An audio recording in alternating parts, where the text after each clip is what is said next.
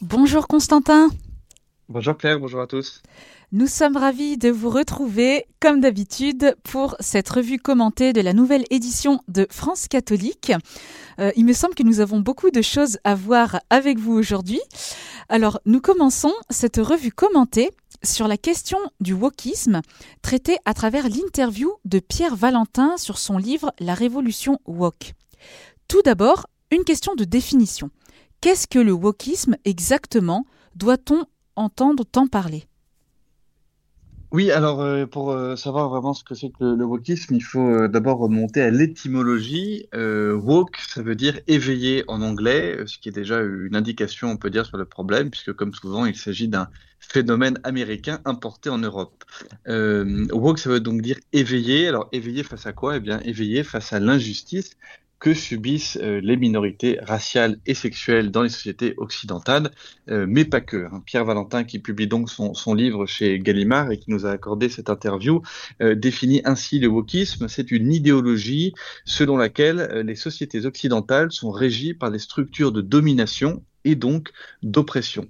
Ainsi, le woke, l'éveillé, c'est celui qui a conscience de cette réalité, conscience de cette oppression et qui veut réveiller les autres. Alors, la particularité du wokisme, c'est que le fond du projet, euh, c'est cette notion de déconstruction, hein, pour reprendre le terme phare euh, du mouvement, ce qui pousse ainsi euh, Pierre Valentin à, développer dans, nos colonnes, expliquer à quel point eh bien le ressort du wokisme, c'est bien le ressentiment. Alors Pierre Valentin pose un, regard très dur sur ce mouvement, un regard sans concession, euh, qu'il définit également par euh, un peu ce, jeu de mots.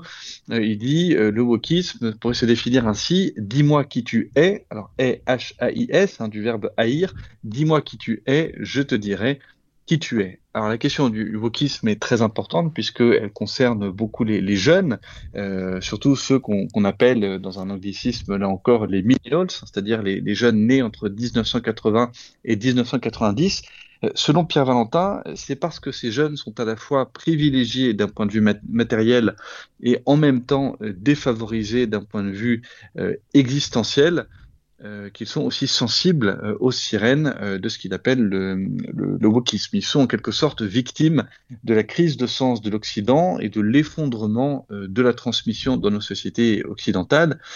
Et ainsi, l'unité qu'ils vont euh, retrouver, c'est l'unité face à un ennemi commun, l'unité face euh, à un bouc émissaire, euh, qui est donc le procédé sur lequel repose le, le wokisme. Mais tout cela n'aboutit, explique Pierre Valentin, qu'à une union temporaire dont le seul but est la déconstruction de la société. Alors, on peut se demander que proposer face à cela, et là, Pierre Valentin dit bien qu'il faut proposer, selon lui, un récit collectif, comme par exemple l'amour de son pays, et la raison pour laquelle il insiste sur cette notion de, proposition, euh, c'est bien parce qu'on ne peut pas lutter euh, contre le wokisme en, le niant simplement. Il faut bel et bien apporter euh, quelque chose.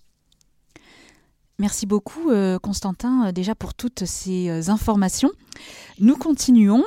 France catholique consacre dans cette nouvelle édition un dossier sur la figure de Léonie Martin, grande sœur de Sainte Thérèse de Lisieux. Pourquoi revenir sur cette figure? Eh bien parce que c'est un, vraiment un personnage euh, tout à la fois atypique et attachant. Euh, attachant parce que Léonie Martin a une vie euh, difficile euh, dès ses plus jeunes années. elle a beaucoup souffert, elle avait de l'eczéma, des problèmes pulmonaires, une croissance ralentie à cause de cela. Elle était très solitaire, notamment parce que sa, sœur chérie, Marie-Hélène, qui était sa, cadette de, quelques mois, est, est morte à, seulement six ans et demi. Elle-même a été par la suite maltraitée par la domestique de la famille, euh, qu'elle appela jusqu'à sa mort d'ailleurs son, bourreau, elle n'a vraiment pas eu une vie euh, facile, euh, au point que sa mère, Sainte Zélie Martin, offre ses dernières prières et ses sacrifices pour sa fille Léonie qui, malgré toutes ces épreuves, et c'est ça ce qui est très beau, garde la foi et elle souhaite même devenir religieuse. Vous racontez toute l'aventure de cette vocation.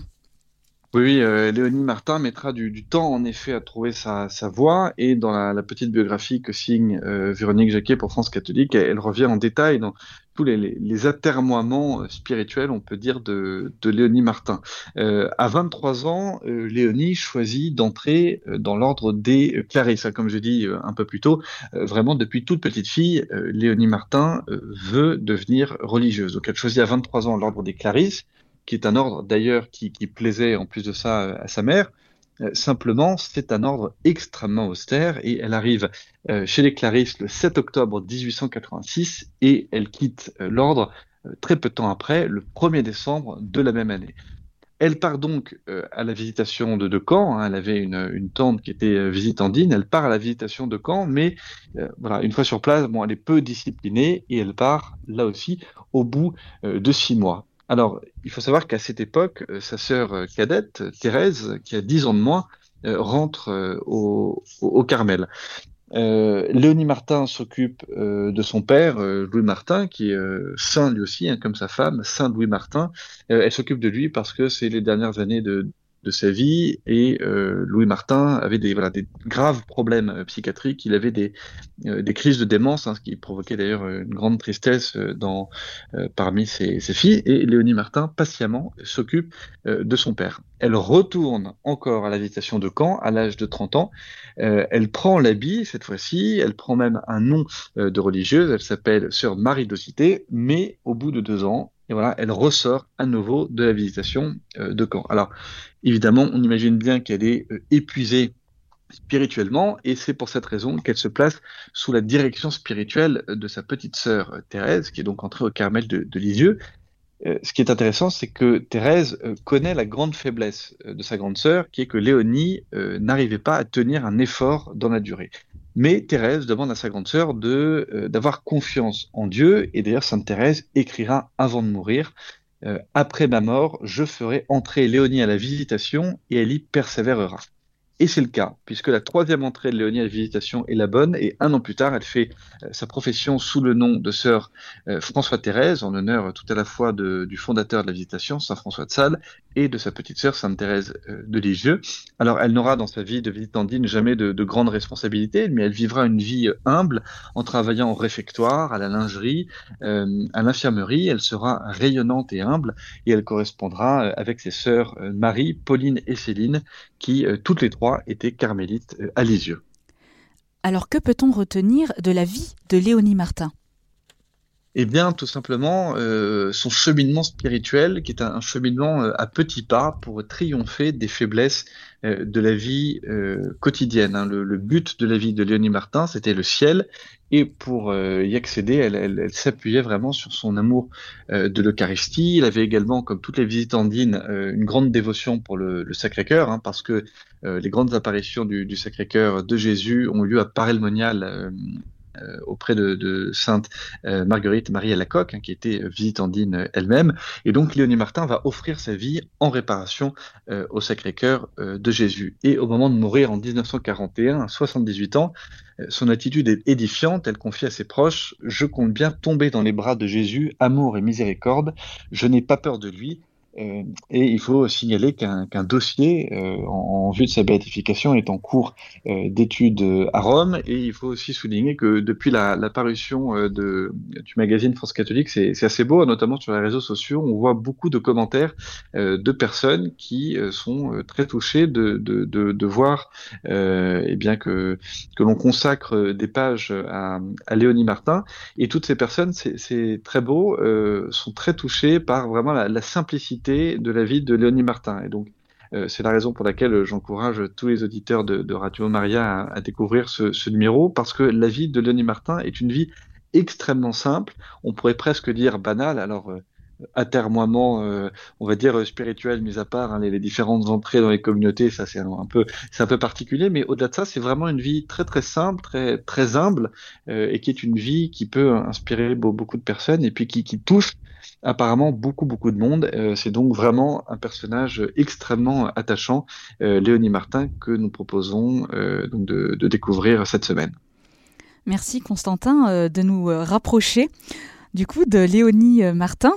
Alors il y a une autre figure évoqué dans France catholique, à savoir le pape Pie VII, alors qu'est sorti sur les écrans le film Napoléon de Ridley Scott.